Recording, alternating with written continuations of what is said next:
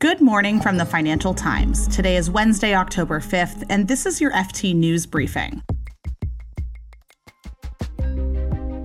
Elon Musk is offering to follow through on his deal to buy Twitter. Hundreds of thousands of Russians have fled the country. And we look at why China has not pivoted to a new form of economic growth. I'm Sonia Hudson, in for Mark Filipino, and here's the news you need to start your day.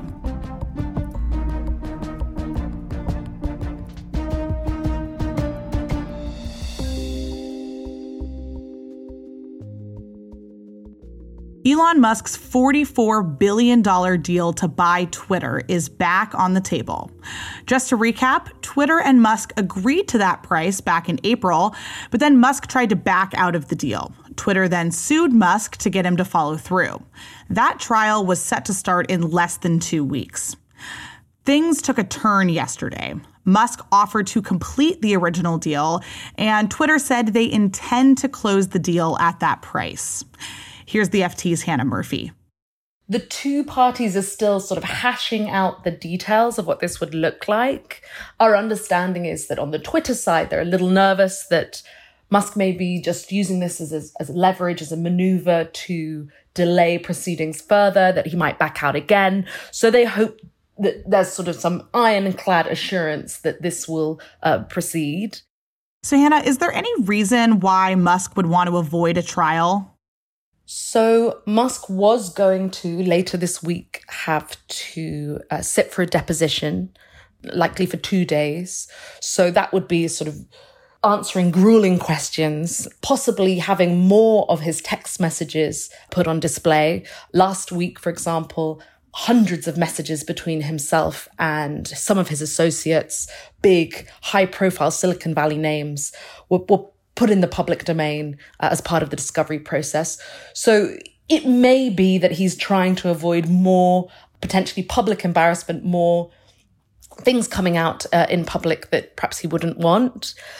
At this point, it may be clear, particularly because the judge has seemed to favor Twitter, perhaps on occasion more than him, to avoid, continuing with this costly litigation and the embarrassment of being forced to buy Twitter. That's the FT's tech correspondent, Hannah Murphy.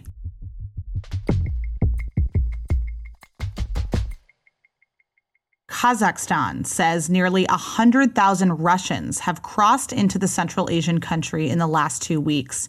This comes after President Vladimir Putin announced a nationwide conscription drive to bolster his war in Ukraine. The FT's Polina Ivanova recently visited the Russia-Kazakhstan border. So on the Russian side of the border, there's a many kilometers long queue of cars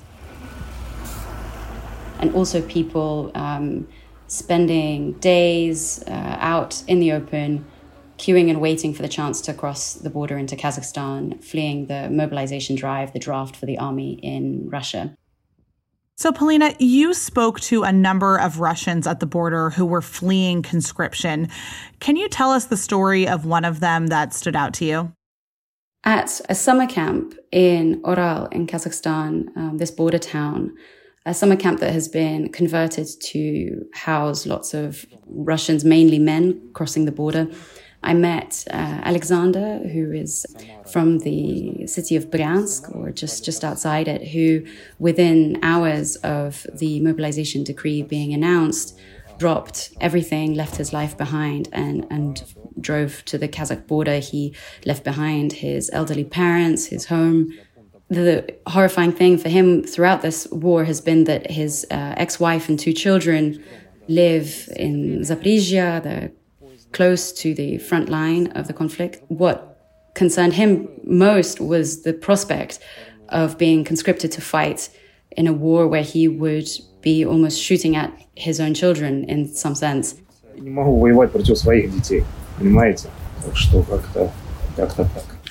Is Russia doing anything to stop this flood of its citizens leaving the country?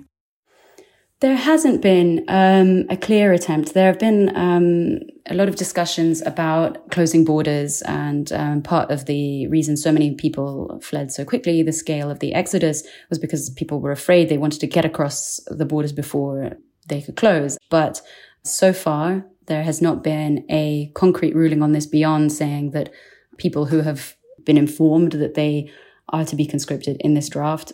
So for them, the borders are supposed to be closed, but still it seems to be very patchy and some people are getting through and some not.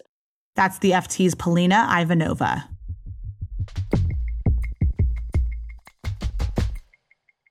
For a long time, China has grown at a rate that far exceeded expectations.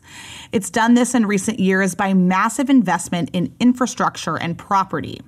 That helped the country grow its labor force.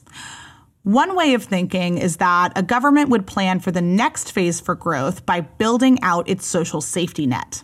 That way, consumers feel free to start spending and your economy would continue to fire.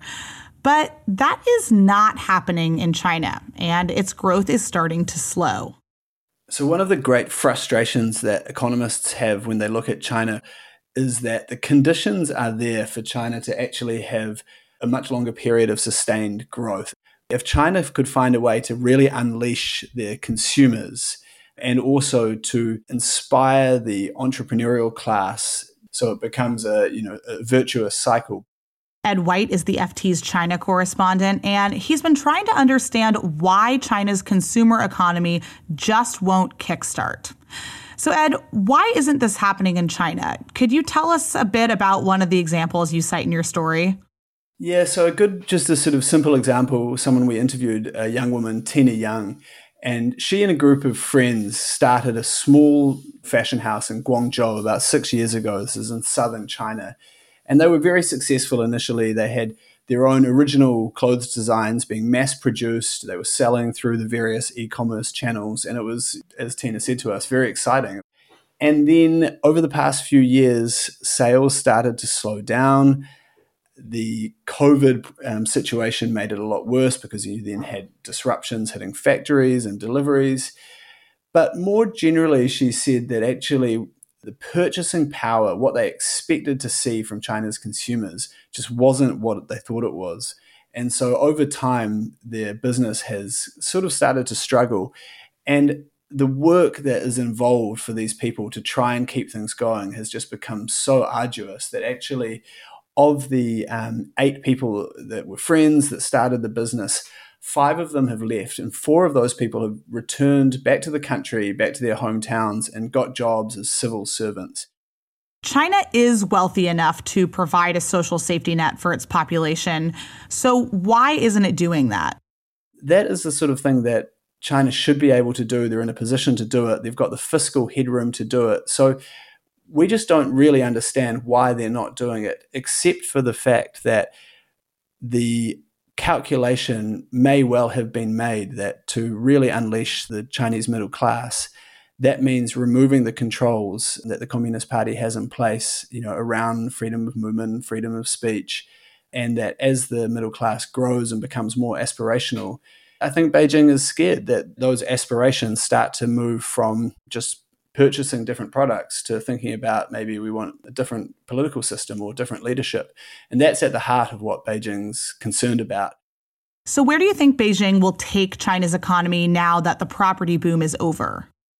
The question now is if you're not going after a high growth model or at least a sustainable low growth model, then how do you keep improving people's lives? And I think where this ultimately all ends is that Xi Jinping is going to be focused more on redistribution. He's going to be focused more on dividing up what there is in what he sees as a more equal way. And that's a pretty big change from the kind of capitalism with Chinese characteristics that China has been pursuing since the era of reform under Deng Xiaoping. That's the FT's China correspondent, Ed White.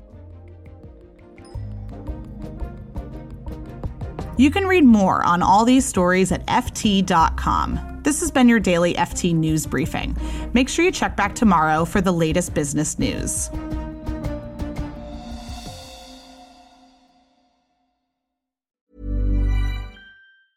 Hi, this is Janice Torres from Yo Quiero Dinero. From a local business to a global corporation, partnering with Bank of America gives your operation access to exclusive digital tools, award-winning insights, and business solutions so powerful, you'll make every move matter. Visit bankofamerica.com/banking for business to learn more. What would you like the power to do? Bank of America, N.A., copyright 2024. Here at Bellingcat, we get to the bottom of things. From a global crisis to an underreported event, we find the facts using publicly available tools and resources, uncovering what is hidden on and below the surface. We connect the dots using social media posts, satellite images, and public records, and empower others to do the same by sharing how we do it. The ability to do so is only made possible by our readers, supporters, and community members. Care to join us? Learn how at bellingcat.com.